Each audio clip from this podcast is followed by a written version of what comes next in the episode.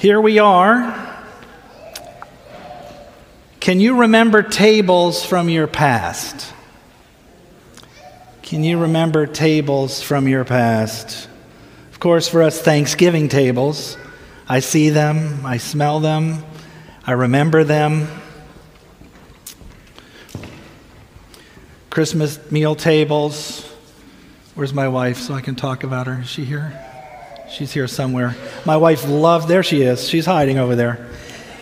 My wife loves to prepare the decorations for the tables, for Thanksgiving, for Christmas, birthday tables, wedding tables. I grew up a pastor's kid, potluck tables. I have been to thousands of potlucks. I remember the wisdom of my mother eat the food, smile, and we'll talk about it in the car.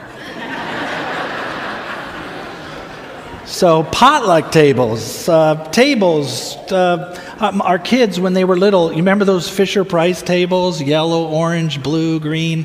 They ate for a decade at those tables. Can you remember tables from your past? Grew up in Ohio. We had a, my wife remembers this, we had a big window in the front of the house right where the kitchen table was. Big window. We could see everything, and all the neighbors could see everything. And my brother and my sister and my dad and my mom and I, we would sit and have supper there. And about 20 years later, the neighbor lady, now I know none of you do this, but she would watch us from her kitchen window. She said, I watched you eat as a family and envied that time that you spent together at the table. Think of those tables from your past. We're here today to think about his table. This is impressive, isn't it? This is really cool. I like this. The communion table. Somebody put a lot of work into this. Um, this is the famous Last Supper with Jesus and his disciple. We are here today to partake at his table. Something wonderful happens at tables with food on them something happens. Food draws people to tables. If you came to our church tailgate picnic, I saw you walking around. I saw people came to our table. We shared. You, you tell the truth. We walk around, you fellowship. People are drawn to tables, to new food. It creates an atmosphere. People gather at tables, conversations happen at tables. You know what else happens at tables? Relationships grow at tables. Interesting relationships in this group. There's a theme here. Jesus wants to have a relationship with you and with me. And He will prepare, He has prepared. I love this. He is preparing a table for us.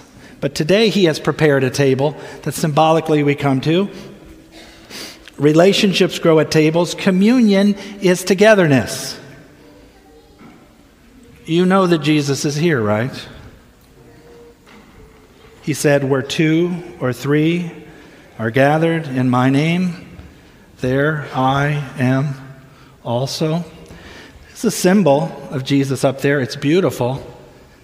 The Holy Spirit is here. Jesus is here. God, hold on, God sees you here. And He's prepared a table for you, for us. So, Jesus likes to be with us. Let me give you a text here. New King James Version, Luke 24, 30 through 31. Now it came to pass as he sat at what? The table with them he took bread, he blessed it, he broke it, he gave it to them. This is after the resurrection. Then their eyes were opened. I hope our eyes are open today. And they knew him, and he vanished from their sight. He was at the table, took the bread, blessed it, broke it. They knew him. Do you know him? Here's another good one John 21, 3 through 13, New King James Version again. Then, as soon as they had come to land, they saw a fire of coals there, and fish laid on it, and bread.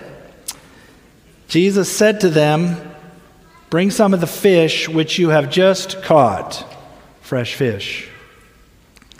Simon went and dragged the net to land full of large fish, and this is interesting. Somebody counted 153.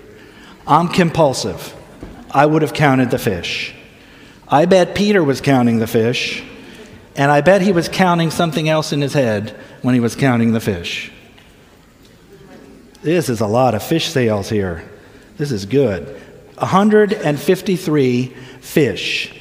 And although there were so many, the net was not broken. Jesus said to them, Come and eat breakfast. Would you like Jesus to ask you to come and eat breakfast? Jesus is saying to you today, Come to my table, let's eat, let's have a relationship. I want to get to know you. So he said to his disciples, Come and eat breakfast. This is interesting. Yet none of the disciples dared ask him, Who are you?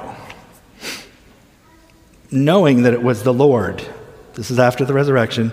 Jesus then came and took the bread and gave it to them, and likewise the fish. He broke the ice. He prepared breakfast. The classic Psalm 23 You prepare a table before me in the presence of my enemies.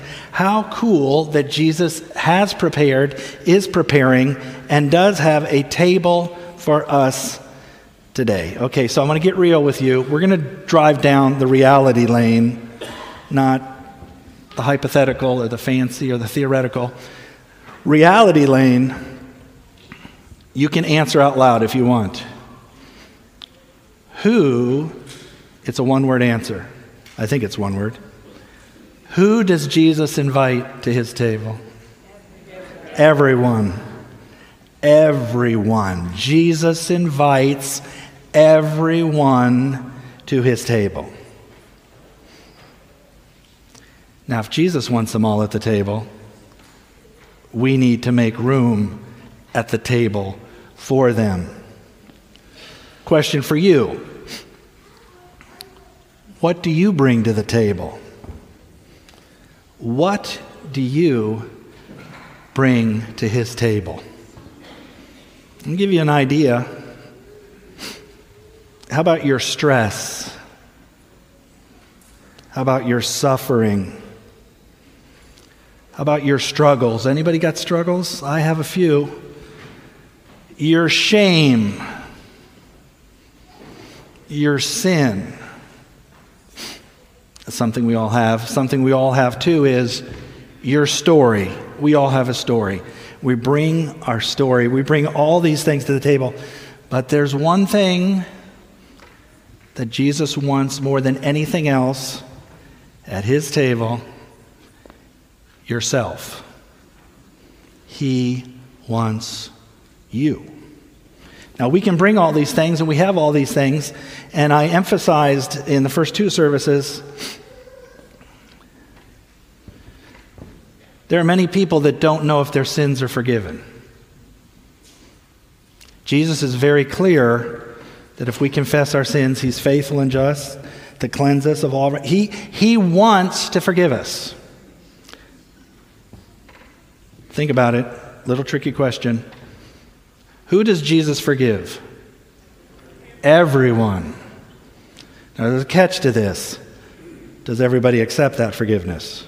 No, that's the power of choice. He wants everyone at the table, He forgives everyone at the table. Many, I've had people say to me, I don't know if I'm going to be in heaven. I'm going to keep it simple for you. Yes or no question, true or false? Does Jesus want you to be in heaven? Yes. Do you want to be in heaven? Yes. What's to stop you from being in heaven? You can have that hope today as you come to the table with your story, with yourself. What does Jesus offer? We've said forgiveness, fellowship. He comes to the table. We come to the table. We fellowship at the table. Him with us, us with Him. What does He offer? He offers His body, His blood. Here's the two that I really like. He offers a forever future, and He offers Himself a revelation, a relationship a reality. That's a beautiful stained glass, but we worship a living Savior. The Word became flesh and dwelt among us. So we bring our things to the table. Jesus has a lot to offer at the table. What hope do we have at this table? I'm going to give you three big ones here. Here we go. We've already talked about it. For the past, we have the hope of forgiveness. For the present, we have the hope of fellowship. And for the future, like I just said, we have a forever future. If you go to the beach, pick up the sand, look down the beach, look the other way, every one of those little pieces of sand around the world is one year. We're going to go to heaven and live all those pieces of sand and then we're going to start over. And then we're going to start over. And then we're going to start over. That's the only thing I get. A forever future. Forgiveness. Fellowship. This is a great deal. We bring our garbage to the table. I mean, I'm messed up in my neighborhood. They haven't been collecting it because of Christmas and New Year's. It piles up. We can bring our garbage to the table, and he says, I'll take care of your garbage and I'll give you clean rolls, forgiveness, fellowship, and a forever future. Sounds good to me. You and I can experience and have this hope today. I remember growing up young and as a teenager and in school, and I had a teacher that said, You know, Jesus will reach so far, and then you have to reach the rest of the way. Well, Jesus reaches all the way to you you grab his hand and he pulls you up. If you're going over Niagara Falls, Irene, and I throw you a rope, all you got to do is grab that rope and you're good. We are not, another question who's worthy to come to this table? No one is worthy. Yet he calls everyone. How do we live, leave forgiven? Because as we sang, worthy is the lamb that was slain. It's a good deal. There's a good deal at this table past, present, future. The hope we have in Jesus makes all the difference in our lives. Last year, when I preached in January, there were 28 people sitting here that are no longer here.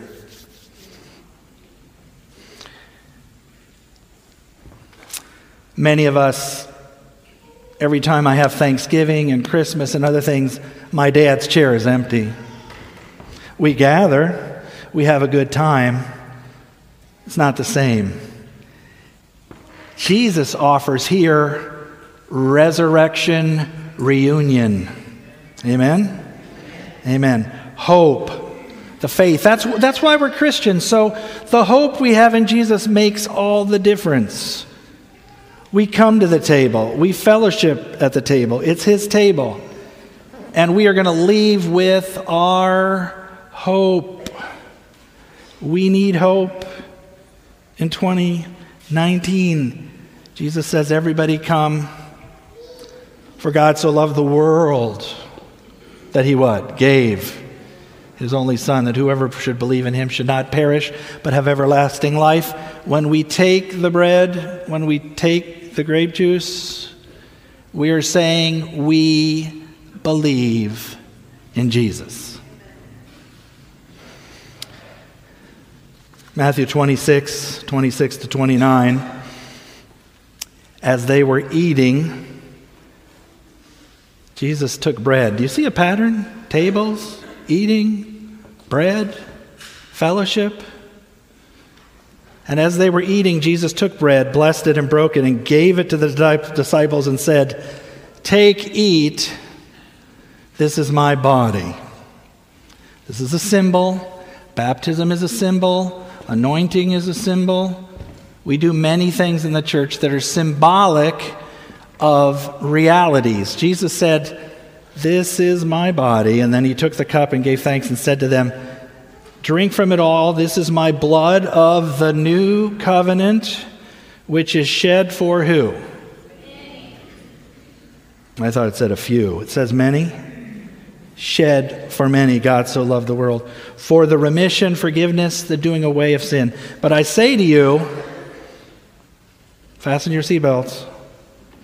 I say to you, Jesus says, I will not drink of the fruit of the vine from now until that day when I drink it new with who? You in my Father's kingdom. So I want you to really focus on these words. With you. Quotes Jesus. With you in my Father's kingdom. I'm going to go off notes, get a little crazy here. I'm going to preach to you. Be careful who you put your trust in. Put your trust in God. Put it in Jesus. Put it in the King's business.